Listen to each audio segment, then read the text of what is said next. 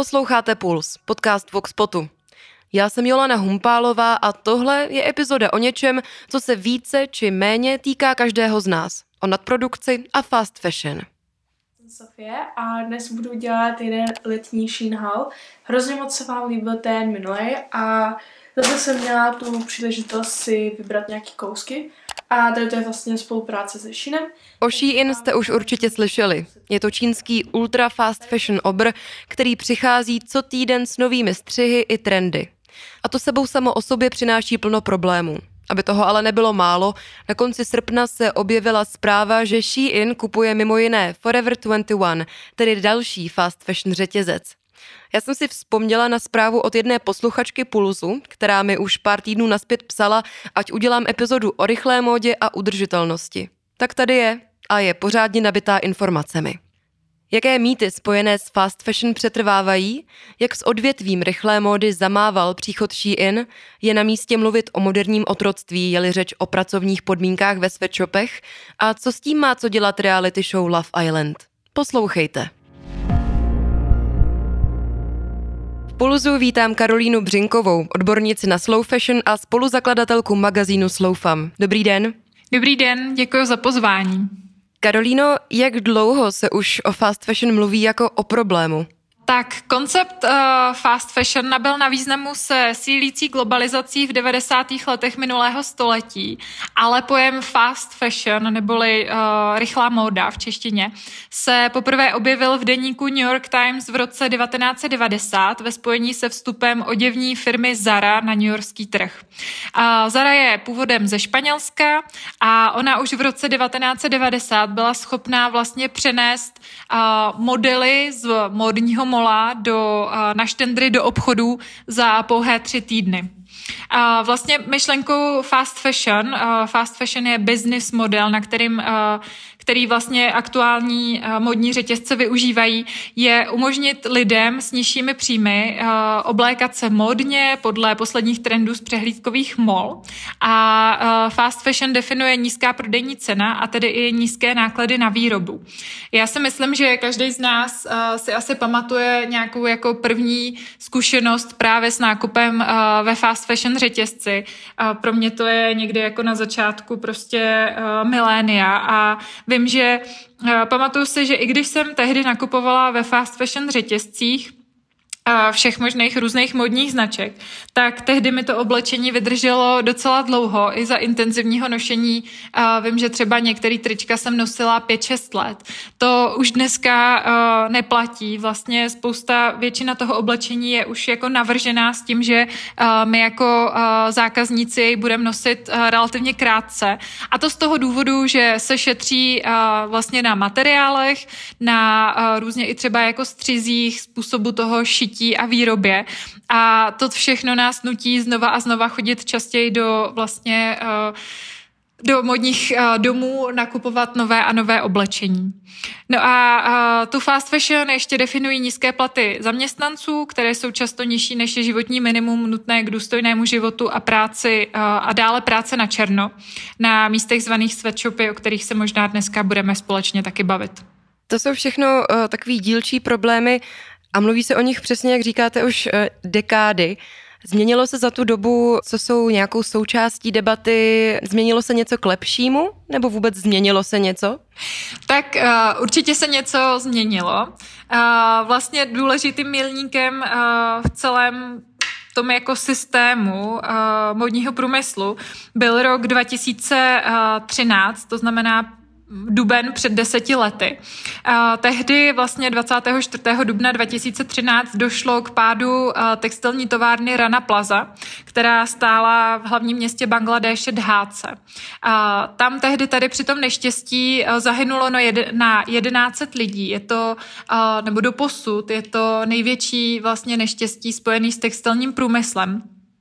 A vlastně pokud něco pozitivního tohle mělo přinést, tak je to určitě jako mediální ohlas o tom, kde se naše oblečení šije, za jakých podmínek vzniká.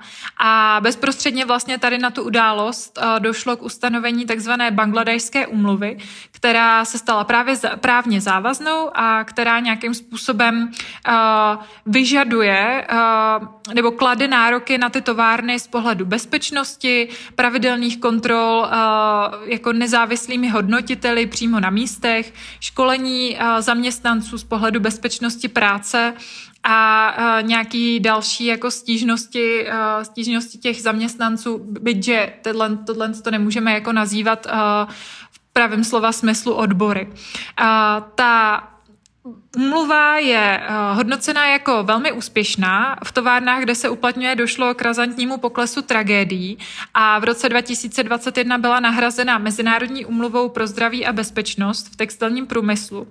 Ale uh, problémem je, aby to nebylo jenom jako takhle, uh, takhle pozitivní, tak je to, že uh, vlastně Tuhle tu úmluvu aktuálně podepsalo 190 značek, bohužel, ale mezi nimi chybí stále velké americké značky, vel, velcí hráči.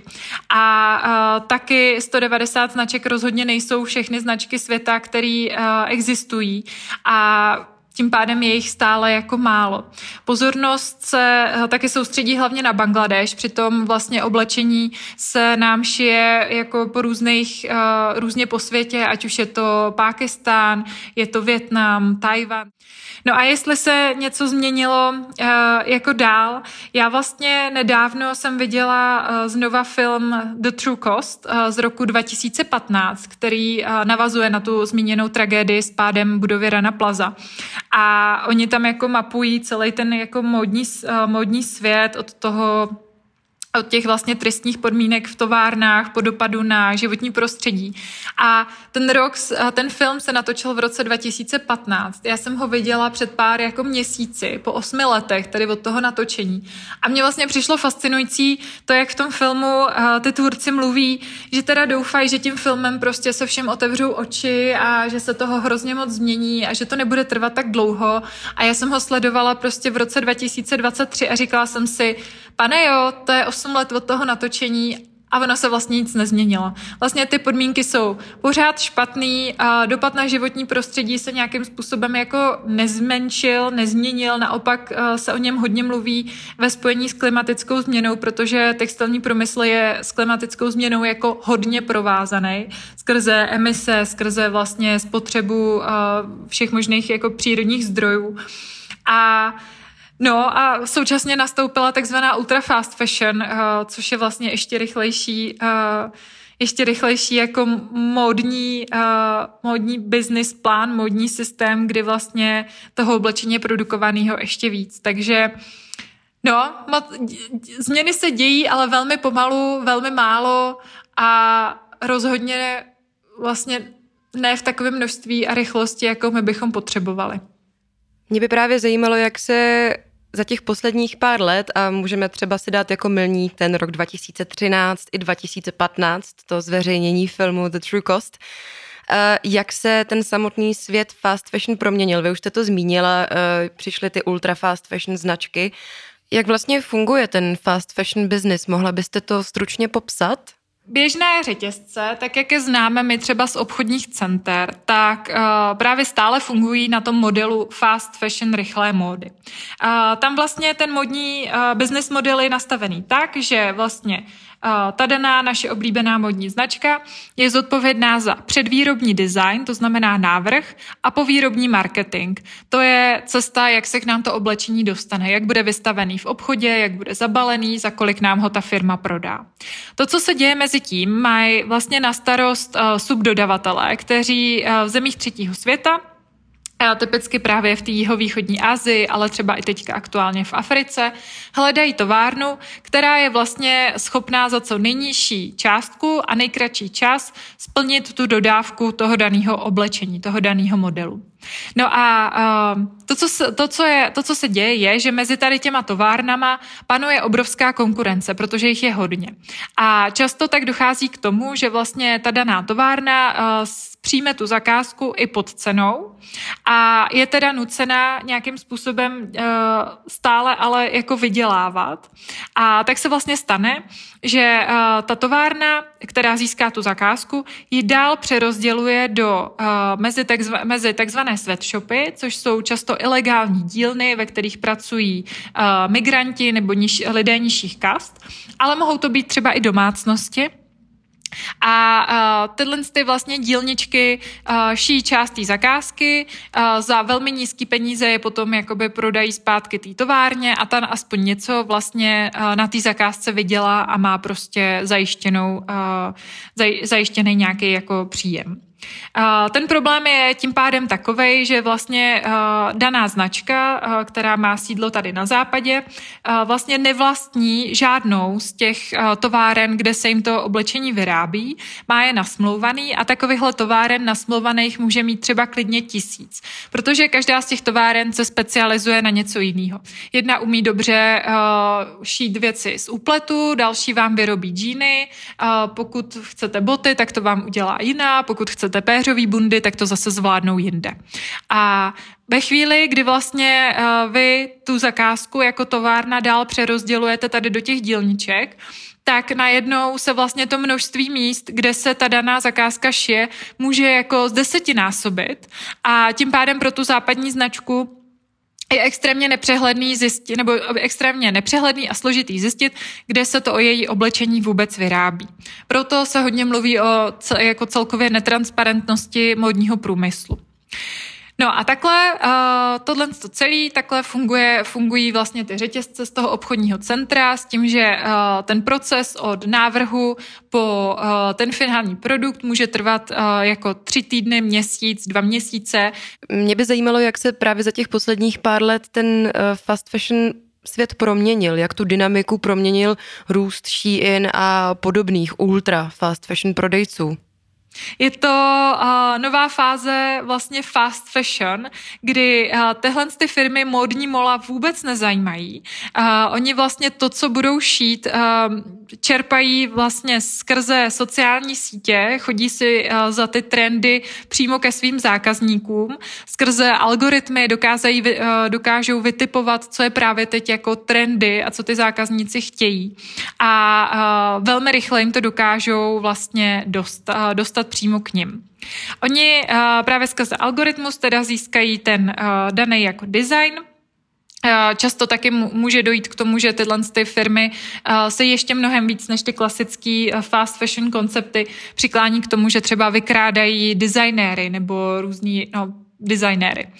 A, a oni vlastně to dělají tak, že uh, ultra fast fashion firma najde tenhle ten jako design a uh, vyrobí, uh, vlastně skopíruje ho a vyrobí nějakou základní menší uh, objednávku, uh, třeba v počtu jako 100, 200 tisíc kousků. Dají na e-shop a podle toho, jak se prodává, jestli prostě to je fičák a za den zmizí, anebo to tam vysí, tak uh, vlastně přidělá dalších uh, x desítek tisíc kousků, na čemž oni potom uh, vydělávají. Mají teda testovací kolekci a potom na základě toho, jak se prodává, uh, vlastně uh, zadávají dál tu zakázku. Uh, díky tomu si můžou dovolit na sklad nebo dát na e-shop až 6 tisíc nových modelů každý den. Tohle z toho fast fashion klasické firmy vůbec nejsou schopný dělat. My se tady tím pádem můžeme bavit o 1,3 milionech modelů za rok, který je uh, vlastně Shein, jedna z těch ultra fast fashion uh, značek, schopná vlastně na trh uvést, versus H&M nebo Zara jsou schopny jako za rok vyprodukovat dvě až nebo kolem 200 tisíc, což je prostě mnohonásobně míň než, než to Shein. A Shein je díky tomu a všechny tyhle tyto, uh, ultra fast fashion značky jsou díky tomu jako extrémně konkurenceschopný, protože samozřejmě uh, oni se i snaží držet uh, tu cenu velmi nízko. Průměrná cena uh, modelu na Shein se pohybuje okolo 170 korun, což když si vezmu, je vlastně částka, kterou já dám za svůj oběd a naší inci za to můžu koupit šaty. Oni, Shein uh, taky hodně spolupracuje uh, s malýma továrnama, nemusí to být vyloženě sweatshopy, ale jsou to prostě malý specializovaný dílničky, kterým to šijou. A tyhle ty dílničky jsou schopny vlastně Mm, to oblečení, eh, tu objednávku zpracovat třeba za týden. To znamená, že objeví se nějaký trend a za týden vy ho můžete mít jako u sebe ve skříni a můžete ho nosit.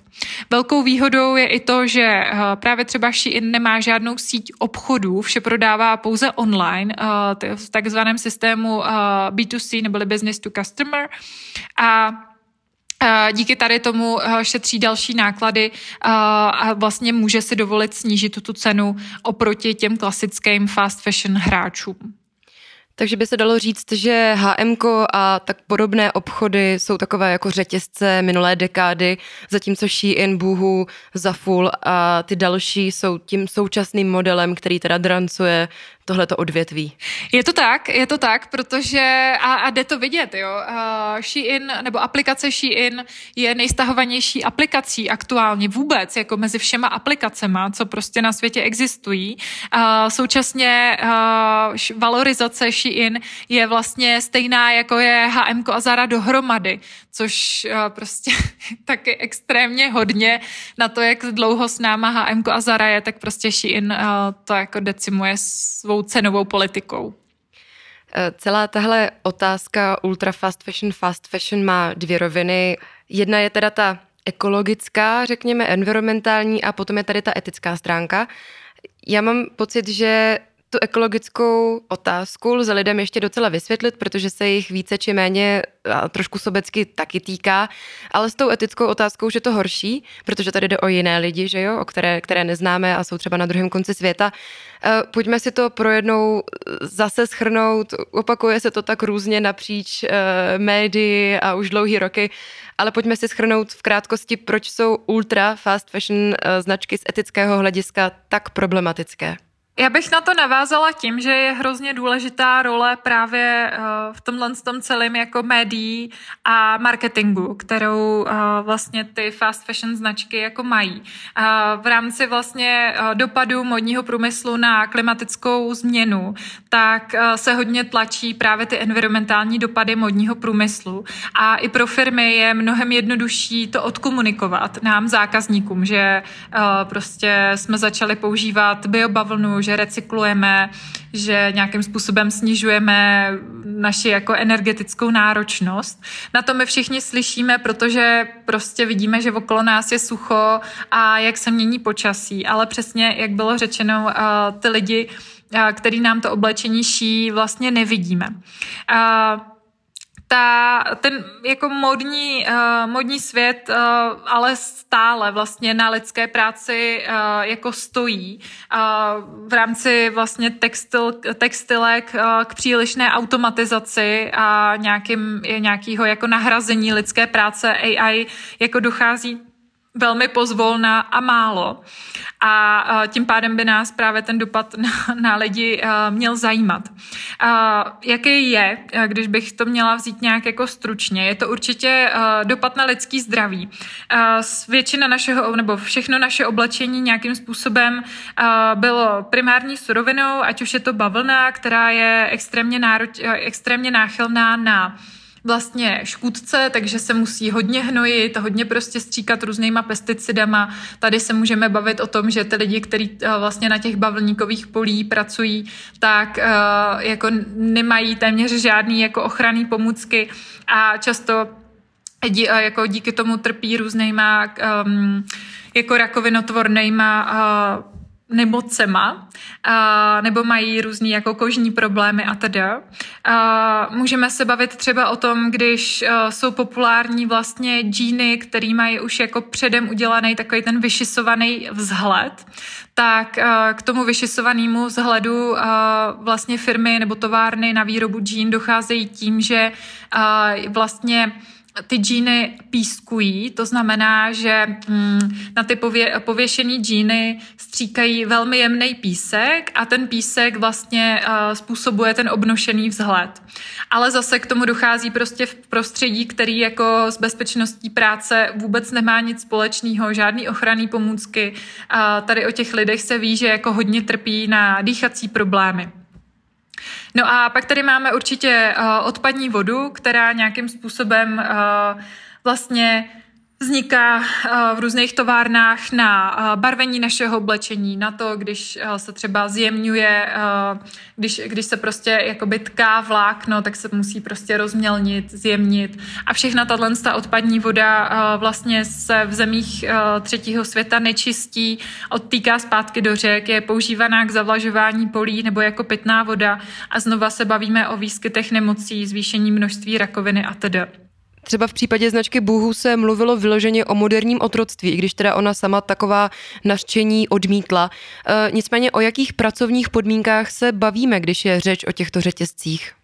Třeba právě Shein uh, byl jako nařčen z toho oprávněně, že vlastně švadleny v jeho továrnách pracují 75 hodin týdně, to je prostě 18 hodin denně s nárokem jednoho dne volna, že nějakým způsobem v těch továrnách stále neexistuje prostě nárok na mateřskou, nemocenskou, a teda. Já bych ale, co, co mně přijde jako důležitý říct, je, že a vlastně jsem to i trošku jako popsala. Ono, ten jako enviro a sociální aspekt v tom modním průmyslu je jako úzce provázaný. A současně to souvisí vlastně s celou proměnou společnosti, který, kterou ty země, ve kterých se oblečení vyrábí, musí projít. Třeba příklad dám jako um, Bangladeš, tak uh, tamní vláda s tou situací těch zaměstnanců, byť že oni ví, jako nic nedělá kvůli tomu, že Bangladeš je na exportu uh, textilu závislá. 80% tamního exportu tvoří právě uh, vlastně módní výrobky nebo oblečení. A pokud by vlastně ty západní firmy odsud odešly, tak ta země skolabuje. Mně vlastně přijde hodně dobrý ještě přirovnání k tomu, že před 150 50 lety ten samý problém byl v Americe a Velké Británii. Uh, připomíná nám ho uh, MDŽ, uh, Mezinárodní den žen, který uh, úplně prapůvodně vznikl uh, v New Yorku jako reakcí tamních švadlen, který v roce 1908 vyšli do ulic a požadovali uh, nejenom volební právo, ale právě i lepší pracovní podmínky a zákaz práce dětí. A tím pádem tou změnou uh, jako musí projít celá ta společnost. Kde se v současnosti nejvíce vyrábí oblečení? Oblečení, který se dostává k nám do Evropy, se právě vyrábí v té, nebo jako nejvíc pořád se vyrábí v jeho východní Asii, právě třeba v Bangladeši, Kambodži, Větnamu, Tajsku a tedy. Já myslím, že jako skvělou pro představu, alespoň je fajn se kouknout mm, na štítky oblečení, který máme na tom daném kousku, najít si made in a mít alespoň nějakou hrubou představu. To, co je důležité zmínit, je, že vlastně štítek made in na našem oblečení značí poslední místo, kde byl vlastně přišitej ten úplně poslední knoflík a vůbec nezobrazuje celou tu jako škálu od toho pěstování, zpracování a tedy, kterým to oblečení jako prošlo. Třeba příkladem jsou džíny, které jsou trošku komplikovanější tím, že tam jsou zipy, knoflíky a td. A my na džínách můžeme najít prostě štítek, uh, že, se to, že byly vyrobeny v Portugalsku, nebo že byly vyrobeny v Turecku. A může to být klidně i pravda, ale může to být taky tak, že celý ty džíny byly vyrobeny prostě v nějaký uh, zemi jihovýchodní Asie a v tom Portugalsku, Turecku a dalších i třeba evropských zemích byly přišitý právě ty knoflíky nebo zipy. Já jsem se dočetla, že se ta výroba přesouvá do Afriky. Proč tomu tak je a prohlubuje se ta etická stránka problému dál? Já konkrétně mám nejvíc informací o Etiopii a to z toho důvodu, že uh, vlastně švadlenám v Etiopii byla nabídnutá uh, třetinová mzda uh, oproti vlastně švadlenám v Bangladeši. V Bangladeši měsíčně si švadlena přijde na nějakých 98 dolarů.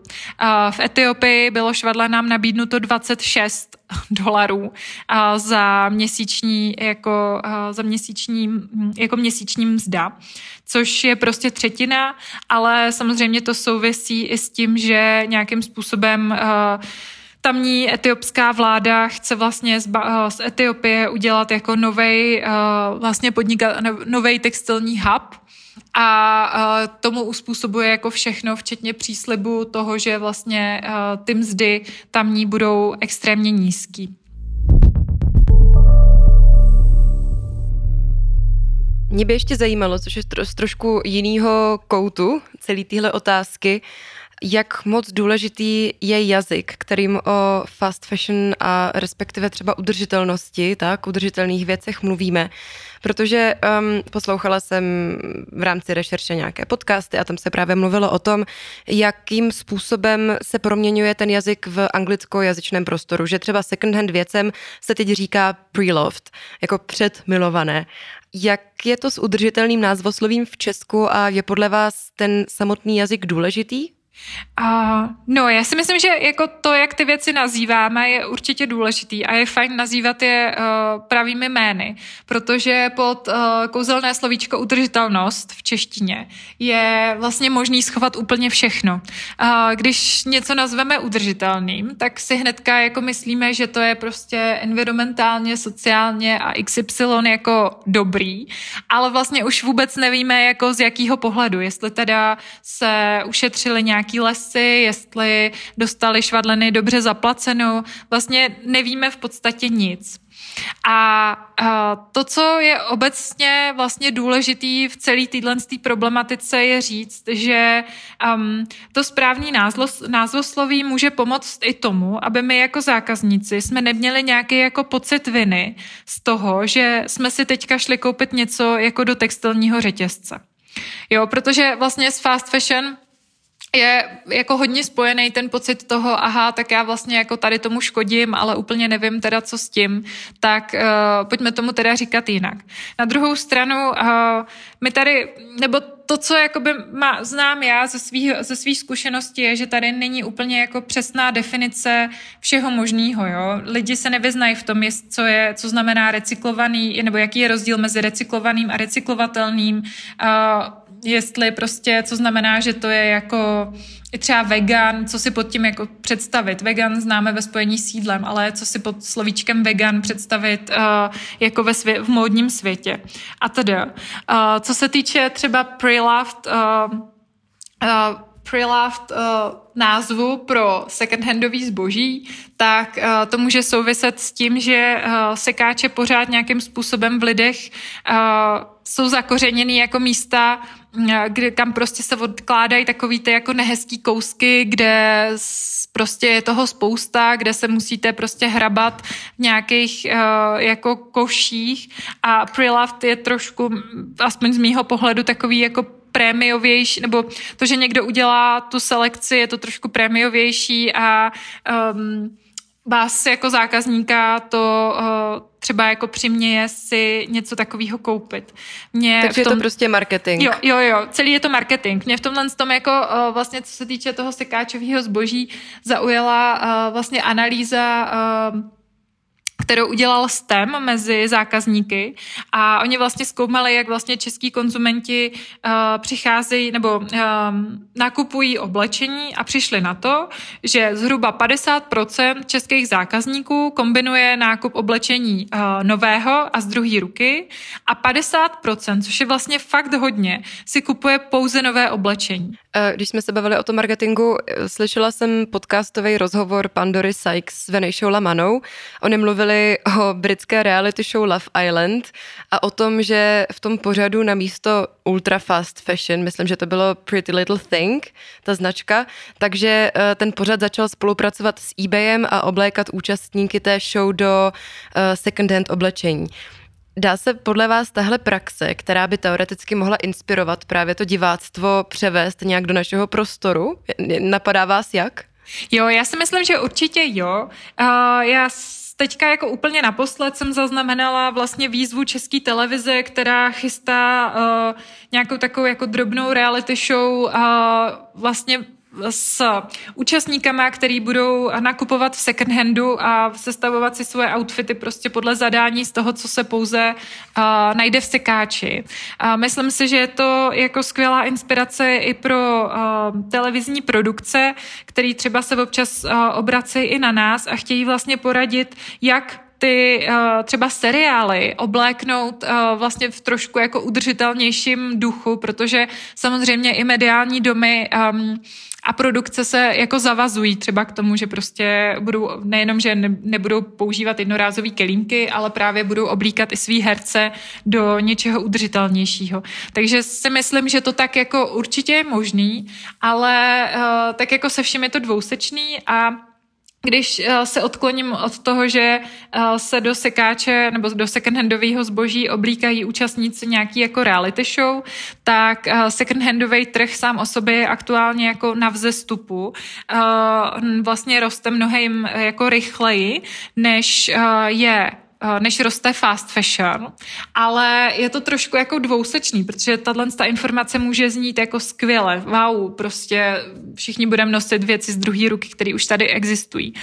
Ale to, co se děje, je, že uh, my jako zákazníci aktuálně k nákupu nového zboží přistupujeme s tím, že když se nám nebude líbit, nebo když se nám přestane líbit, takže ho můžeme rychle prodat.